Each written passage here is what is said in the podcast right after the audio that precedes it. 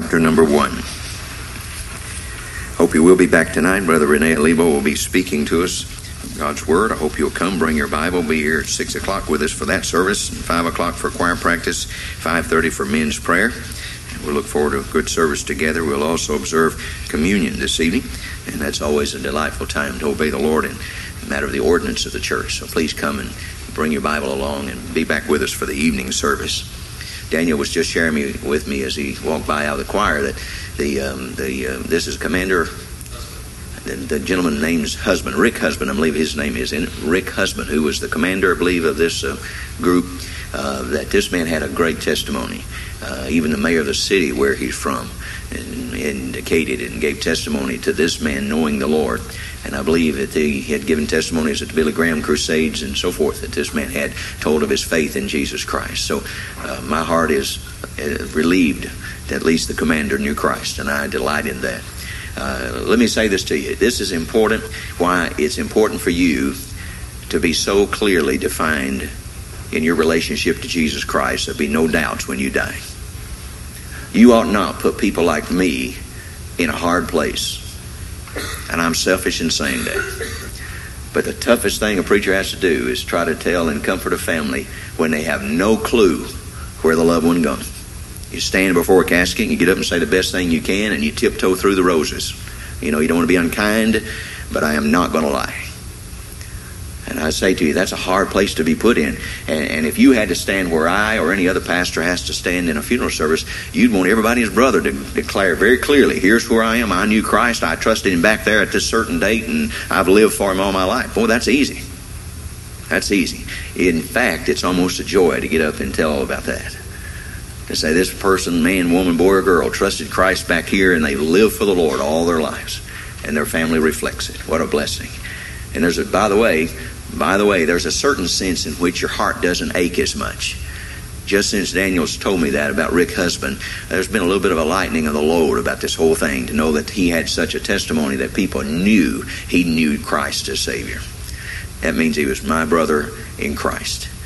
And I rejoice in that this morning. This morning in Romans chapter 1, I call your attention to verses 14 through 17. Romans chapter 1, verses 14 through 17. The Bible says, Paul writes to the church at Rome under the inspiration of God. He said, I am a debtor both to the Greeks and to the barbarians, both to the wise and to the unwise. So, as much as in me is, I am ready to preach the gospel to you that are in Rome. Uh, he says, verse 16, or in Rome also, verse 16, For I am not ashamed of the gospel of Christ, for it is the power of God unto salvation to everyone that believeth, to the Jew first, and also to the Greek. Interesting passage of Scripture and a very important one, one we'll get to in just a moment. Let me make a few opening remarks by way of introduction. The first thing is there are few people in the Bible that I find more interesting or more unique than I do find the man John the Baptist. John the Baptist was a, a, a, unique fellow from square one. I mean, when this fellow came up on the radar screen of the early church and early Christianity, uh, people began to ask right away, who in the world is this guy? I mean, this fellow was really kind of unique, and, and to us today, we might even say weird. I mean, what he ate and how he dressed and what he said. I mean, he spared for nothing. He got up and preached boldly the truth of God's word, and, and people, in fact, he called the Pharisees, you know, about generation of vipers kind of thing, that kind of mindset. I mean, this guy just was unbelievable. But amazing thing, he was God's man. God was using him and did use him. Here's some interesting things about it. Look, if you would, at John chapter number 1. In John chapter number 1, here's what the Bible says. John chapter 1 and verse number 19, concerning John the Baptist, it says, And this is the record of John when the Jews sent priests and Levites from Jerusalem to ask him, in essence, who are you? Who art thou? Verse 20, he confessed and denied not, but confessed, I am not the Christ. Verse 21, and they ask him, What then? Art thou Elijah? He saith, I am not. Art thou that prophet? And he said, answered, No. Then said they unto him, Who art thou? That we may give an answer to them that sent us. What sayest thou of thyself? First thing I would say to you, I appreciate the guy's honesty and humility. First off, his humility is reflected when he could have said, Yes, I'm Christ. I'm a Messiah. You need to bow down to me. Or you need to take an offering and give it to me. You ought to, you ought to build me a mansion. You ought to do all kinds. He could have sold himself as the Messiah of Israel, but he didn't do that. He said, I am not Christ. I'm not the anointed Messiah. I am not that person. In fact, I tell you what I am. I am the voice crying in the wilderness. I'm just a, a conduit to tell you about the real one. I'm just a guy sent ahead of the motorcade. I'm that guy. I'm a voice. That's all I am. I'm nothing more. I'm nothing less. What's interesting, he used this series of these I ams. Notice again something else. When our Lord Jesus Christ came on the scene, he did almost the exact same thing. When people said, Who in the world is this guy? The Lord Jesus Christ began then to tell people who he was, and he did it in a unique fashion. He used what we call the I am statements. You remember them. For instance, he said in John chapter 6 and verse 48, I am the bread of life. He said in John chapter 8 and verse number 12, Then spake Jesus again unto them, saying, I am the light of the world. In John chapter 8 and verse 23, he said unto them, Ye are from beneath, I am from above. Ye are of this world, I am not of this world. In chapter number 8, verse 58, Jesus said unto them, Verily, verily, I say unto you, before Abraham was, I am. And then one more. He says in John chapter 10 and verse number 7, Jesus saith unto them, Verily, verily, or truly, truly, I say unto you, I am the door of the sheep. Let me tell you something. Every single one of those I am statements more clearly focused on who the Lord Jesus Christ really was. And if you want a, an exciting study, you just simply start from the beginning of John and carry all the way through the book of the Gospel of John and let those words, those phrases of the I am statements open up to you who the Lord Jesus Christ was and what he could do for people. I say to you that in this context, our Lord Jesus Christ very openly identified himself. So it's not a surprise that with John the Baptist and the Lord Jesus using the I am phrases, it's no surprise then when Paul the Apostle is going to write to the church at Rome, he uses some I am statements. And those I am statements are to identify and clearly identify who he really was. And in this context, I call your attention, Romans chapter number 1, if you would please, at verse number 14 to begin with. Notice, if I get back to my place there, Romans chapter 1. Notice if he's, he says in verse 14, I am debtor. Notice in verse 15, I am ready. Then notice in verse number 16, I am not ashamed. Uh, those will be the focus of these three verses as we speak about them in these next three Sundays or so. But for this day, let me ask you to focus your attention on the first one in verse 14 I am debtor. I am debtor. And what he says he's debtor for in verse number 14 is both to the Greeks and to the barbarians, both to the wise and to the unwise.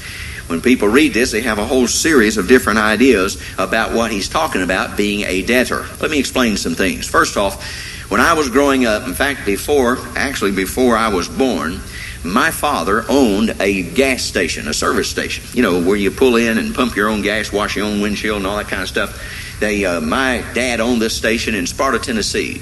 He ran this station for several years, and, and um, after I was born, I remember things about it, but not a lot. And consequently, the, before my father died a few years ago, I was sitting down under a maple tree out one of those summer vacations we had, and he and I were talking, and Dad alluded to the service station. And he said, You know, I lost that station because of debt. And I said, Oh, really? You, you just got over your head? You bought too much stuff on credit? And I said, No, I didn't. They did. And I said, They who?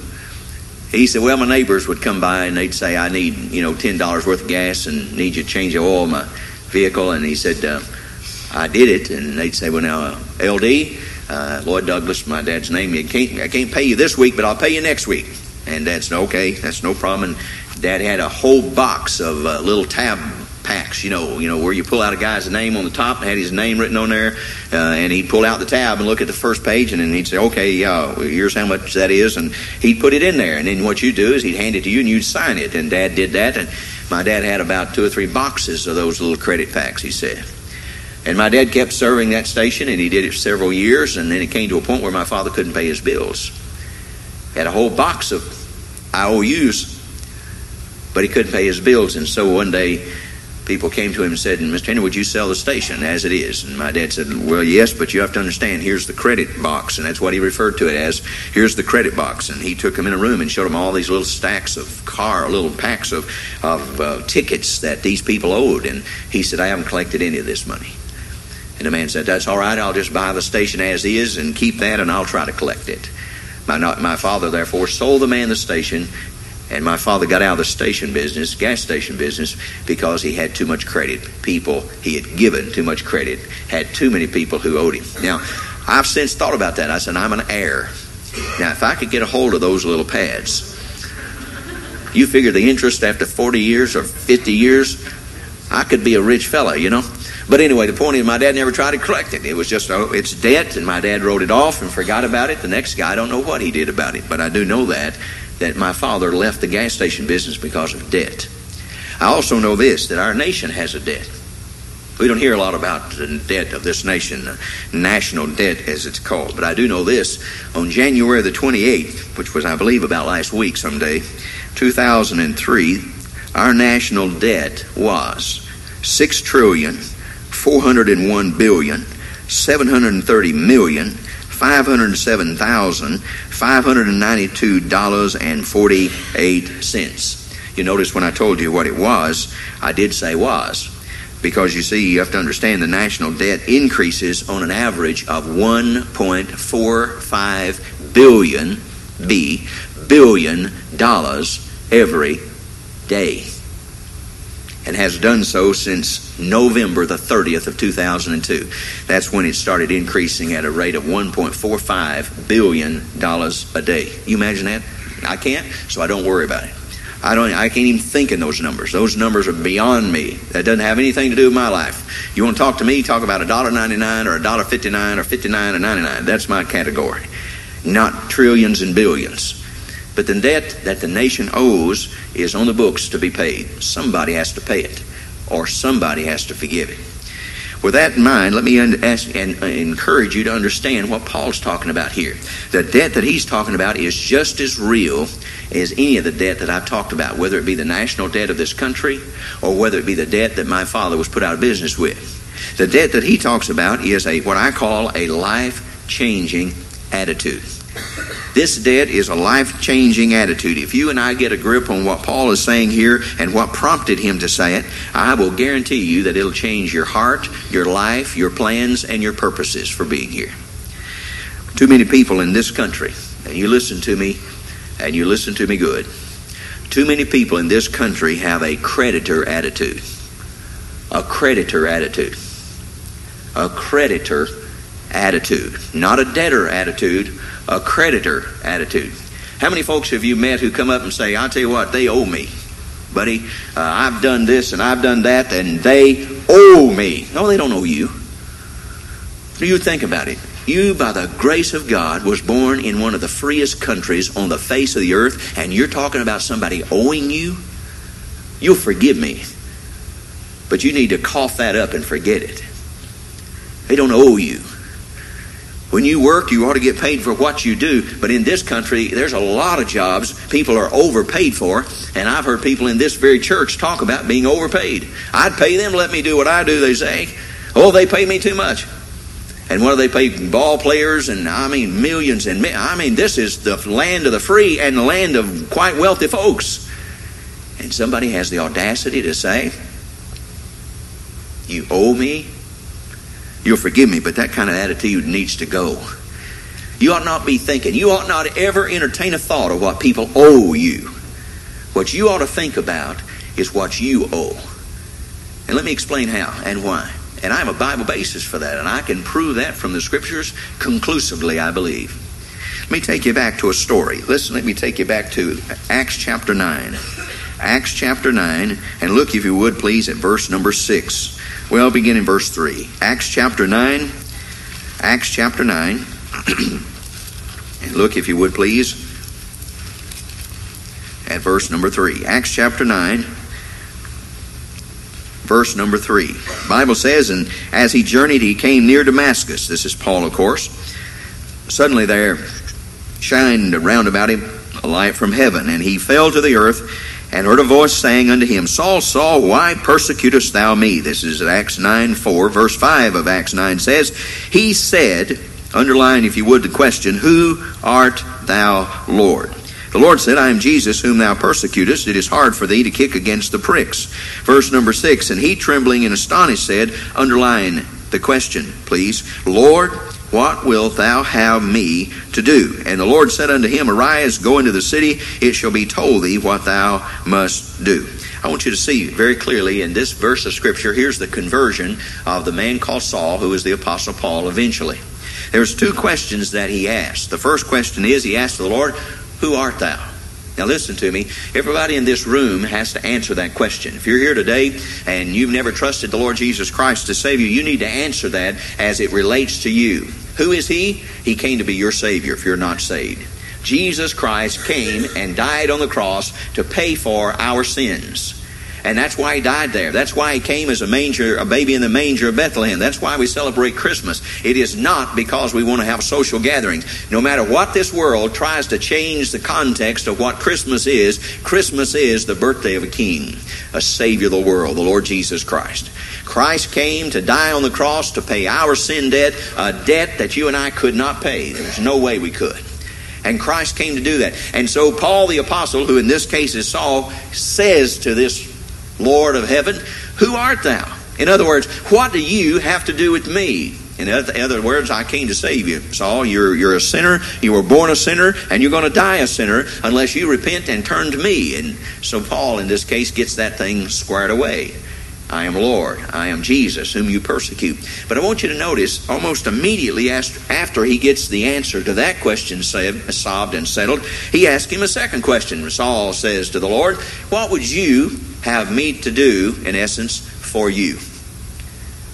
Okay, you're the Savior. You came to die on the cross for me, and I've been persecuting you and your church. Okay, I understand that, and I understand who I am, and I need to be saved. I understand all that. Now the question is, what do you want me to do for you? Do you see how quickly the thing turned from uh, who in the world are you and what do you have to do in my life and all that selfish centeredness to turning around to saying, What can I do for you? What can I do for you? How can I help you? What cause do you want me to help you out with? Now, my friend, that's not a coincidence. That's exactly the way it's supposed to happen in the life of every person who repents of sin and believes on the Lord Jesus Christ as Savior. You're supposed to leave that selfish kind of attitude over here and start turning around and saying, Lord, what do you want me to do? Lord, what do you want me to do? What is it that in your word you set out very clearly for me to do? Let me tell you what Paul is talking about.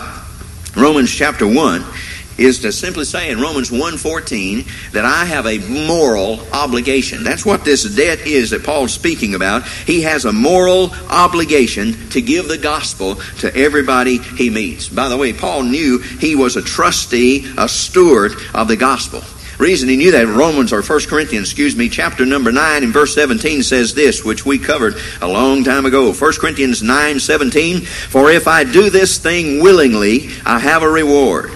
But against, if against my will, a dispensation of the gospel is committed unto me. And the word dispensation in that context simply means a stewardship, a trusteeship, a responsibility that is handed down from heaven. And he is saying in this context, I have a responsibility not to be a keeper of the gospel, but to be a giver of the gospel.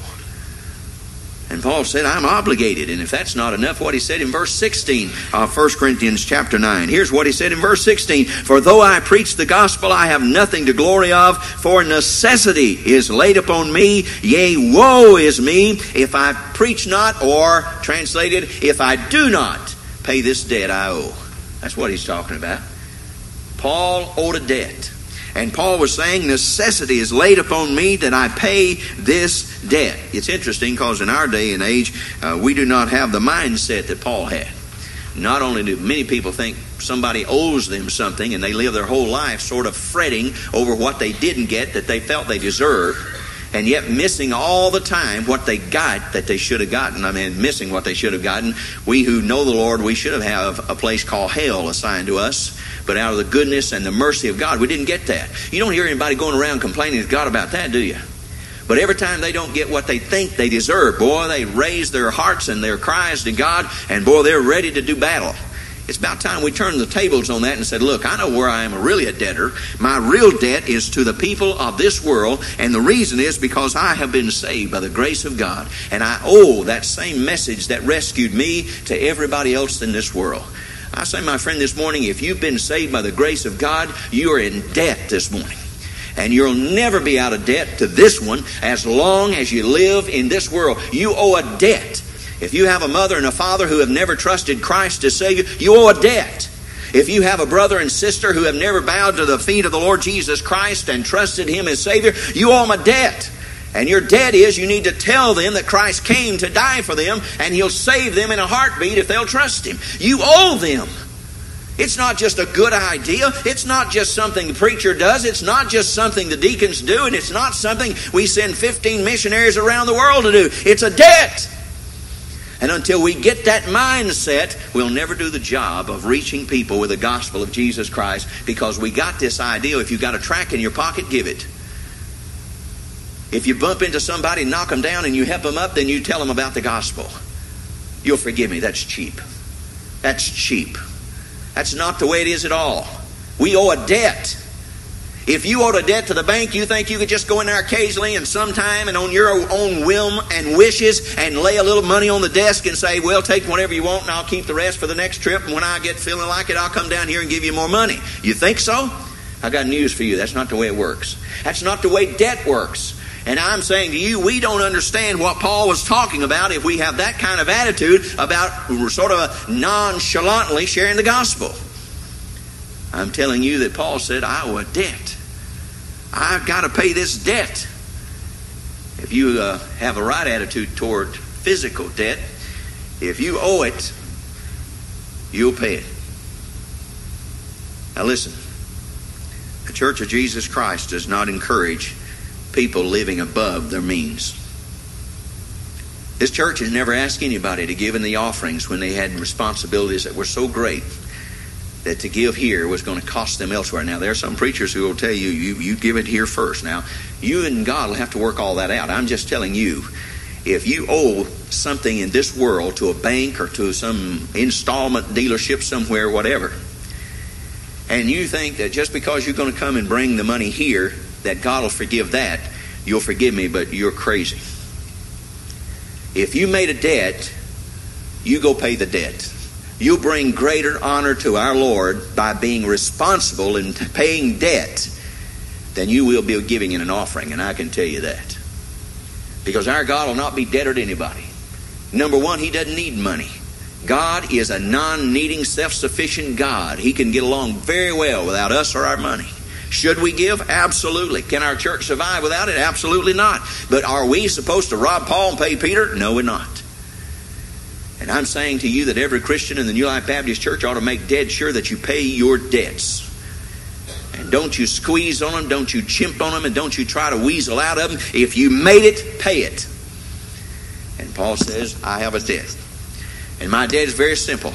It is the manner that I have received the Lord Jesus Christ as my Savior, and therefore I am a debtor to go tell everybody else I can about the Lord Jesus Christ. You see, it's interesting because in our time, in our age, we have this idea that the people you owe a debt to are people who've done something for you. If I do something for you, you may say, Pastor Henry, I'm indebted to you. I owe you. You know, my wife this week, bless her heart, I, I did something, I don't know what I did. It's rare that I do anything, so I don't know what I did. You remember what I did? No, she doesn't even remember what I did, so it's there how important what I did was. But she said to me, I owe you. I owe you. You remember saying that? You remember you owe me? okay. Just want to get that right, just so we remember that. But anyway, here's the thing. She said, I owe you. Why? Because I had done a good deed to her. She turned around and said, I owe you. I owe you. Now listen to me. That's the way we operate, and that's the way this world operates. But that's not how this operates. You see, what's interesting is he says, I'm a debtor, and one is he hasn't even met these people that he's going to write this thing to.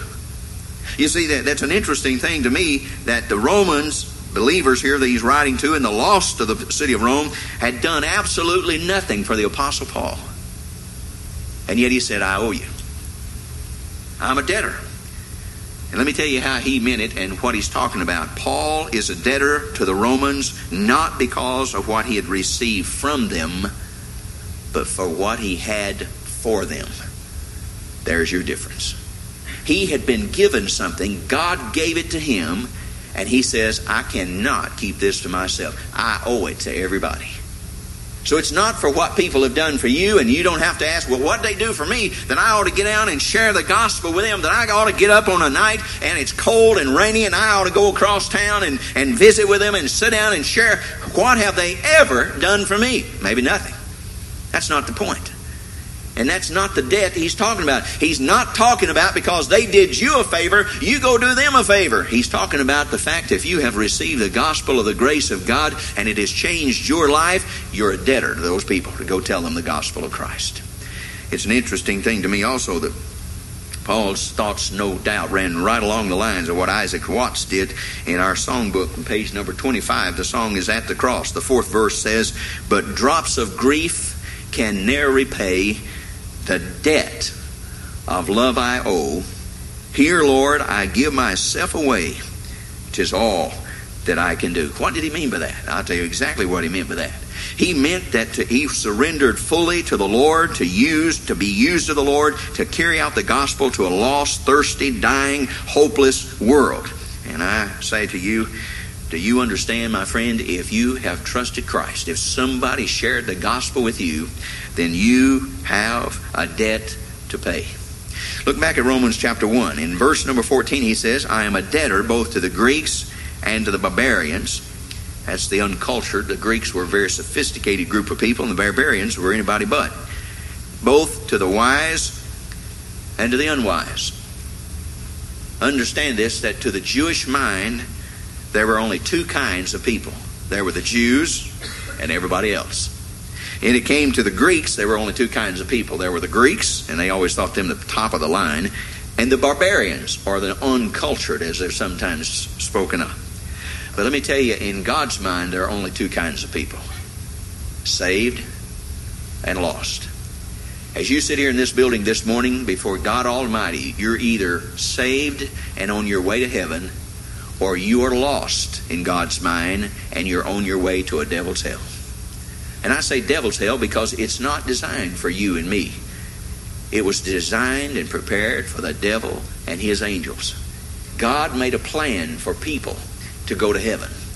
And his plan was that he loved the world so much that he sent his only begotten Son, the Lord Jesus Christ, that whosoever believeth in him should not perish, but have everlasting life. If you have trusted Christ, if there's been a day in your life where you said, Lord, I know I'm a sinner, and I know Christ came to this world to die for my sin, and right here, right now, I invite him into my life, and I believe on him as the payment, the Savior of my sin. I want to be saved, he'll save you. Simple as that. It was so simple that as a young boy, 11 years of age, I trusted Christ in our church. And my Sunday school teacher simply opened the Bible in front of me and read the verses, and I trusted Christ. I'm saying to you, God has obligated you and me to share the gospel of the grace of God, and He did it by saving us. The moment He saves a person, He obligates them to share the gospel with every level of society, every geographical location. And I tell you this, a verse of scripture that I love. Let me read it to you. It is found in Paul's writings to the church at Colossae. In Colossians chapter number 2, or excuse me, chapter 1, in verse number 26, Paul wrote this. In Colossians chapter number 1, verse 26, he says, Even the mystery which hath been hid from ages and from generations, but now is made manifest to his saints to whom God would make known what is the riches of the glory of this mystery among the Gentiles, which is Christ in you, the hope of glory. Verse 28 Whom we preach, warning every man and teaching every man in all wisdom, that we may present every man perfect in Christ Jesus. Whereunto I also labor, striving according to his working, which worketh in me mightily. What he's talking about is a great truth, a mystery that was heretofore not understood. And he's saying that the Apostle Paul has been given the right to reveal it under inspiration of God. But what's interesting in here is verse number 28. He says, Whom we preach, warning, notice who? Every man. and teaching. Notice who? Every man. And in all wisdom that we may present who? Every man perfect or mature in Christ Jesus. I love that passage of Scripture because even though he's writing about believers, I'm saying to you that what he says is absolutely true about people who are not saved. The very fact that you showed up at the New Life Baptist Church this morning, if you have never believed on Christ as Savior, my personal feeling is it's by the good kindness of God of heaven that brought you here to hear a gospel message so that you could believe on the Lord Jesus Christ as Savior. I believe God so wants all men everywhere to believe on the Lord Jesus Christ as Savior that He works events and circumstances to bring people in touch with and across the path with a presentation of the gospel of Jesus Christ. If He brought you here this morning, then my friend, it is up to you to understand that you are a sinner and that you need a Savior and that Christ is saying that's what the gospel message is. It's to tell you that Christ came into this world to save sinners and that He died on the cross, He was buried, and He rose again the third day and is right this very moment seated alive at the right hand of the Father making intercession for those who do believe. So if you do not know Christ as Savior and you don't believe on Him as Savior, He's still interested in you. And for those of you who are trusting Christ and have done so in the past, He's right there right now interceding for you and me. He's working both sides of the camp to reach the lost with the gospel, bring them to Himself, and then to be an intercessor for those who know Christ. I'm saying to you, my responsibility and yours is to warn all men everywhere and we do it not out of just when it's a passing whim of interest. We do it as an obligation to a debt. Should you not love the world? Oh, sure, in that sense. But I'm telling you this morning, even if you don't love him, you say, Pastor, you mean if I don't have a right attitude, I should do it anyway? Yep. I don't see anywhere in the Bible it says, if you have a right attitude, obey this verse of Scripture. I don't see anywhere where it says, if you have a kind spirit, do it this way. I see everywhere it says, go into all the world, preach the gospel to every creature, every one of them, under every circumstance, on all the continents, in all nationalities, of every color of skin. You go tell them about Jesus Christ as Savior. Why? Because they're dying in their sin without a Savior. That's why. And the fact is that God, in His Word, has commanded us to go do it. And by the way, when you feel your indebtedness the way Paul felt it, to share the gospel with classes of people, and the class of people, by the way, to whom you share it, will make no difference to you. When you come to the point of understanding your debt, the class or the group of people to with whom you share the gospel will not bother you one way or the other. It could be the richest guy on your street and you, when you feel this debt, the way Paul writes of it here, when you feel this debt the way it's written, you'll feel obligated to go tell this man of what Christ has done for him. Because listen, my friend, and a man said it this week who has a considerable amount of money, I believe. He said he and his wife were having a discussion, and he said to her, she said, You you know why we don't have any more money than we do? He said, No. He said, she said, because you gave it all away. And he said, Whatever I gave away is all that we'll ever see again. And he's absolutely right. You think about it. Every gizmo and gadget, including your car or my van that sits in the Fletcher Chrysler dealership, it has 23,000 miles under warranty, been there seven, seven times. May God have mercy on Chrysler dealerships when I get done with these guys. And I'm saying to you you say these things, what about them? Well, you can, you can pay a million dollars for a car, but when you die, they'll park it. And it'll rust. And it'll rot and it'll be in a metal heap somewhere. You say, well, but I got this beautiful home. You can have the most beautiful home and termites will eat that thing down, or after a period of time, it may get blown down in a tornado, or it may absolutely rot from the inside out. I'm saying to you, the only thing you'll ever see again is what you send ahead. And you do that through giving to people, working it into lives of people. We do it here at the church by giving to missionaries around the world, by buying Bibles to give them to people so they can come to know the Father. And we do it in every way we can to establish Bible preaching churches. We do everything we can to give you some kind of reward that'll be over there because everything you bought and paid for here, you're going to leave behind you. Everything. Not some of it, All of it. Every thread, every piece of leather, every piece of metal, all of it stays behind. And all you'll see and all I'll see will be what I sent ahead by giving it to the Lord's work and to the cause of Christ and investing it in eternal things. We waste so much money on so many things in this country, on money on things in this country. We waste it. I mean, we abuse it. You just think about it. Every time you hash out some money and spend it on something that's not going to last very long, you just think about it. For a dollar thirty-five, we can buy a New Testament and give it to a guy who's never seen one. When you go buy that next piece of junk, you just remember this. For every $35, we can give 10 people a whole Bible in Europe. 10 people who've never seen one. In America, we spend $35 for a Bible and more for a single Bible. And yet we can give these people a Bible who've never seen Him, we can give 10 of them. You see, we waste it. God wants to use it, multiply it. I'm saying to you, that's the way too we are debtors. Oh, we've been going, we've been given so much more than we deserve. This preacher has been given so much more than he deserves. I don't deserve any of what I have. But whatever I've got, I have dedicated to the Lord and for His glory, and that's exactly how I want to be used. Listen to me. You remember that guy by the name of Onesimus? In Philemon, that little book of the Bible that Paul was writing, and he wrote to Philemon to tell him, he said, You know that slave of yours, Onesimus? that runaway slave, when he came over to see me, and Paul tells about this in verse 10, he says, Whom I have begotten in the faith. That little word begotten means whom I have led to faith in Christ. That's what he's talking about. Whom I gave spiritual birth to. Paul says, I ran into Onesimus and, and I shared the gospel with him, and he trusted Christ as his Savior. He's a runaway slave. I mean, this guy has absolutely no rights. He's the scum of the earth as far as the people who lived during those days thought. He was an absolute nothing.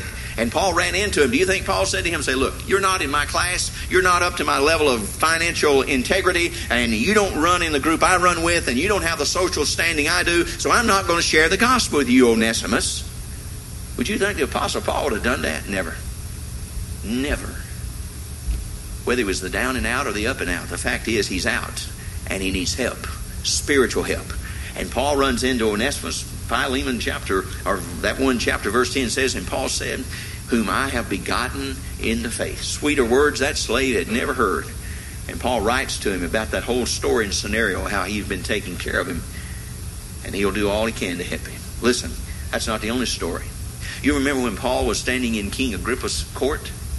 And he began to share the story of what God had done in his heart and told how on the road to Damascus that day a bright light came and smote him and knocked him to the earth. And he asked those two questions Lord, who art thou? And Lord, what wilt thou have me do? And Paul tells the king this whole story. And Festus is standing by there and he said, Man, you're crazy. You're mad. Much learning's made you mad, made you crazy. And then Paul turns and King Agrippa speaks and he says, Almost thou persuadest me to become a Christian. And Paul says, Oh, King, I wish it weren't just almost, but altogether you would trust him. You need to, you notice the difference here? Whether it be a runaway slave in Onesimus, or whether it be in the king's court, the Apostle Paul was speaking up and saying, My friend, let me tell you something. Jesus Christ died on the cross. He died for our sins. The Bible proclaims and proclaims loudly, for all have sinned and come short of the glory of God. And Paul's saying that Jesus Christ sent his son to die on the cross for our sins. And he doesn't want you to try to pay for them because you can't pay for them. Christ already has. And Paul said he saved me and he's changed my life. And I'm here to tell you that he can change your life too. And my point is, it doesn't matter whether it's the richest man on the face of the earth, in this case, King Agrippa, or whether it's a runaway slave in the case of Onesimus. Paul says, I am a debtor. I have an obligation, a moral obligation, to tell these people that Christ died for them. Now, listen to me. For some people may say, I don't want to listen. That's okay. You see, it's not Paul's debtorship to make them do anything. He's just a debtor to tell them the truth what they do with the truth, they'll have to answer for. My responsibility is not to make anybody a Christian. My job is to tell everybody they can be through Jesus Christ, their Savior. And that's what the New Life Baptist Church is all about. We're not out twisting arms and forcing anything on anybody. When I offer a tract and I say, my friend, I have something I'd like for you to read, if they say I'm not interested, I say, thank you, sir, and go on my way.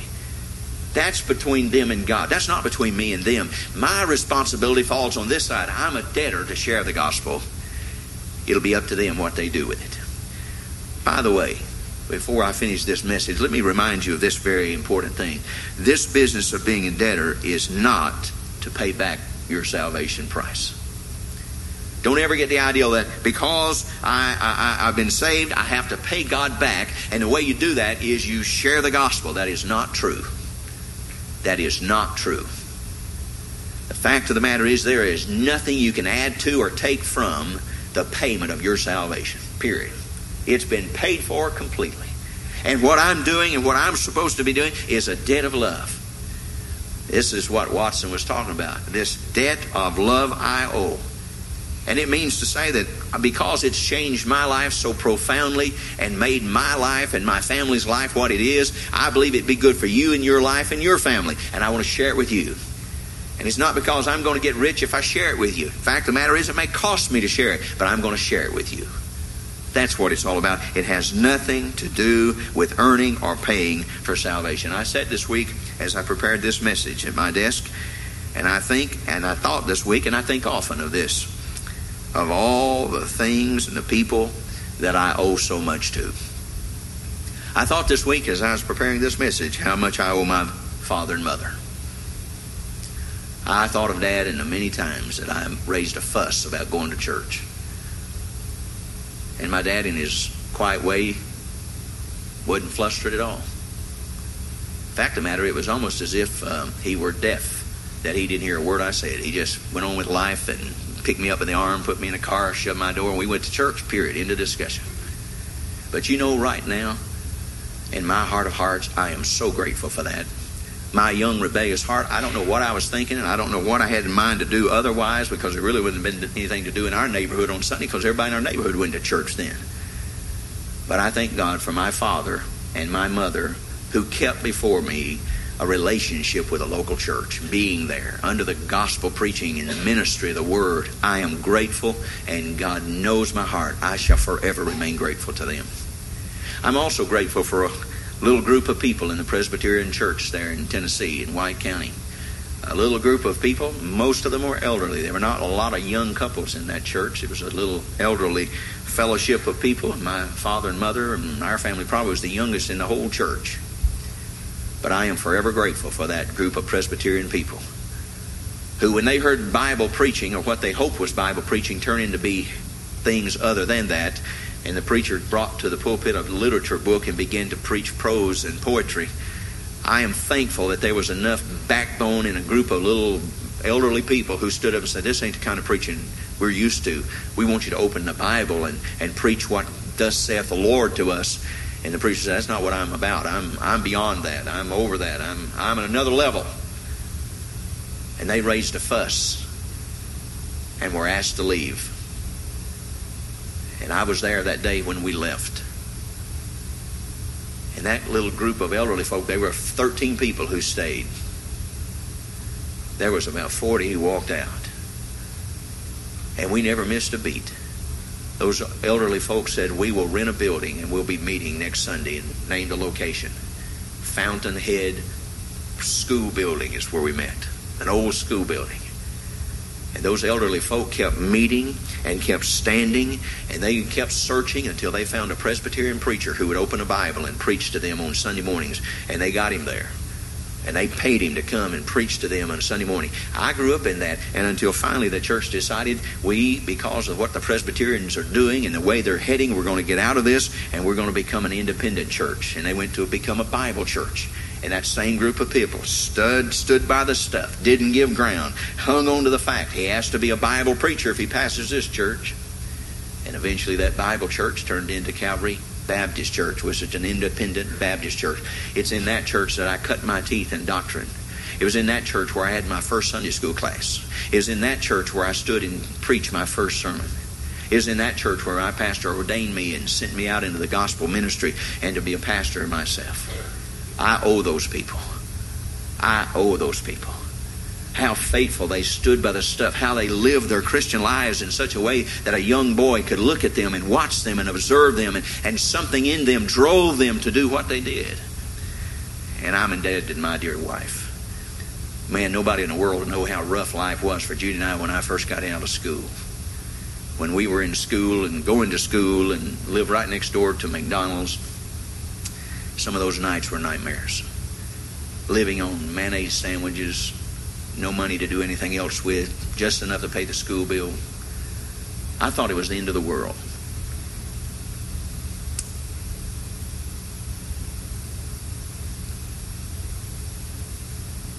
I do believe I would have quit if Judy had not kept saying you can.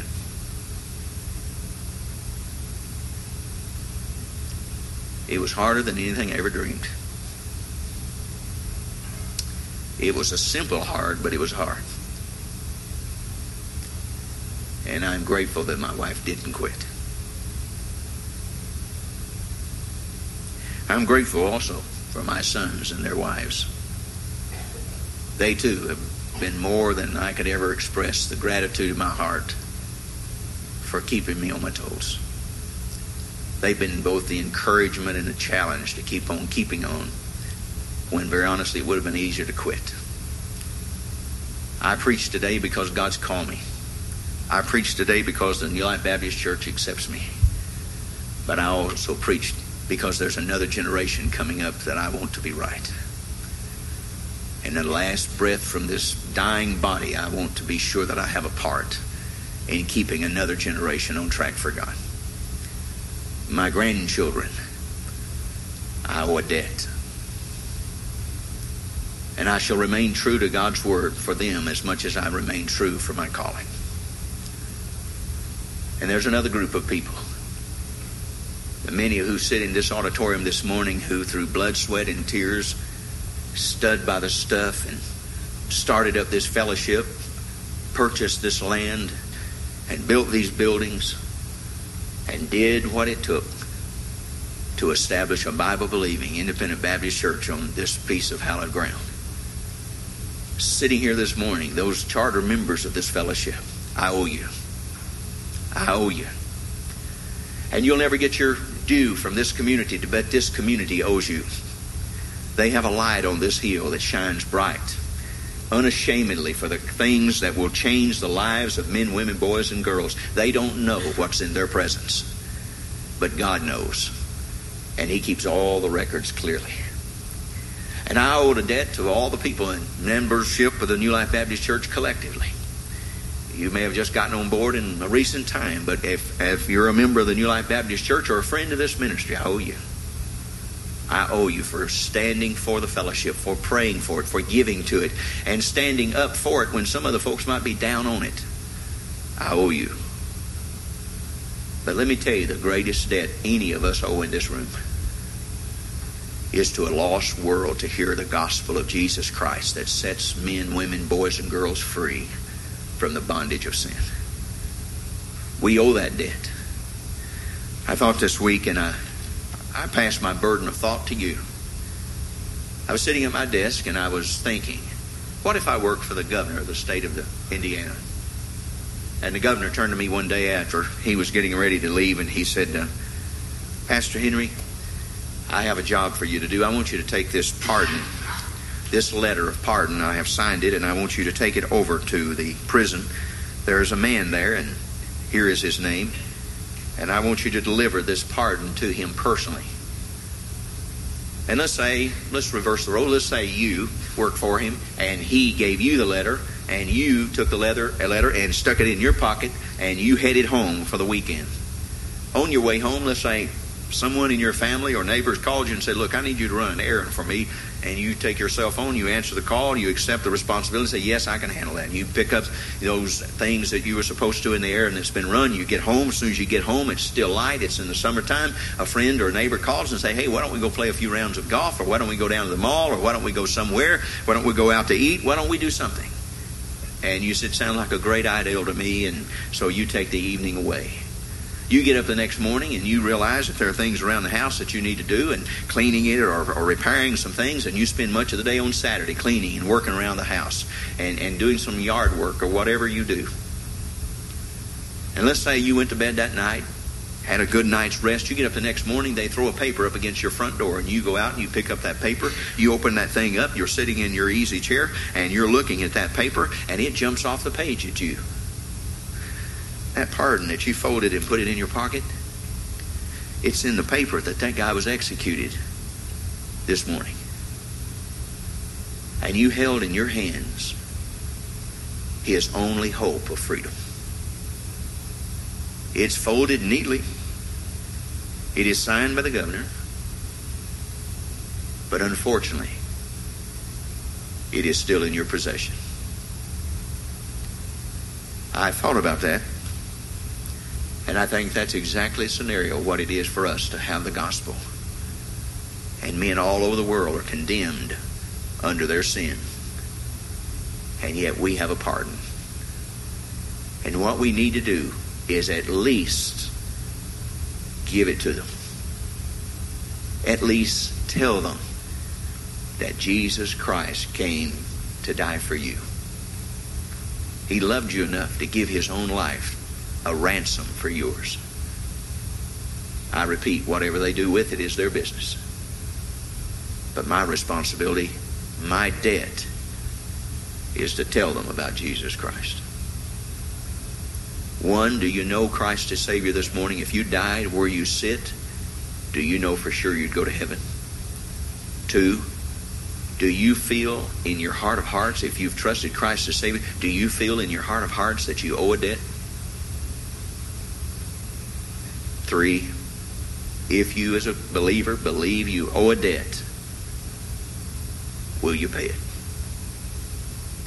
Will you pay it? Our Heavenly Father, Thank you so very much for the gospel of the grace of God. Thank you for the salvation that we have in Christ.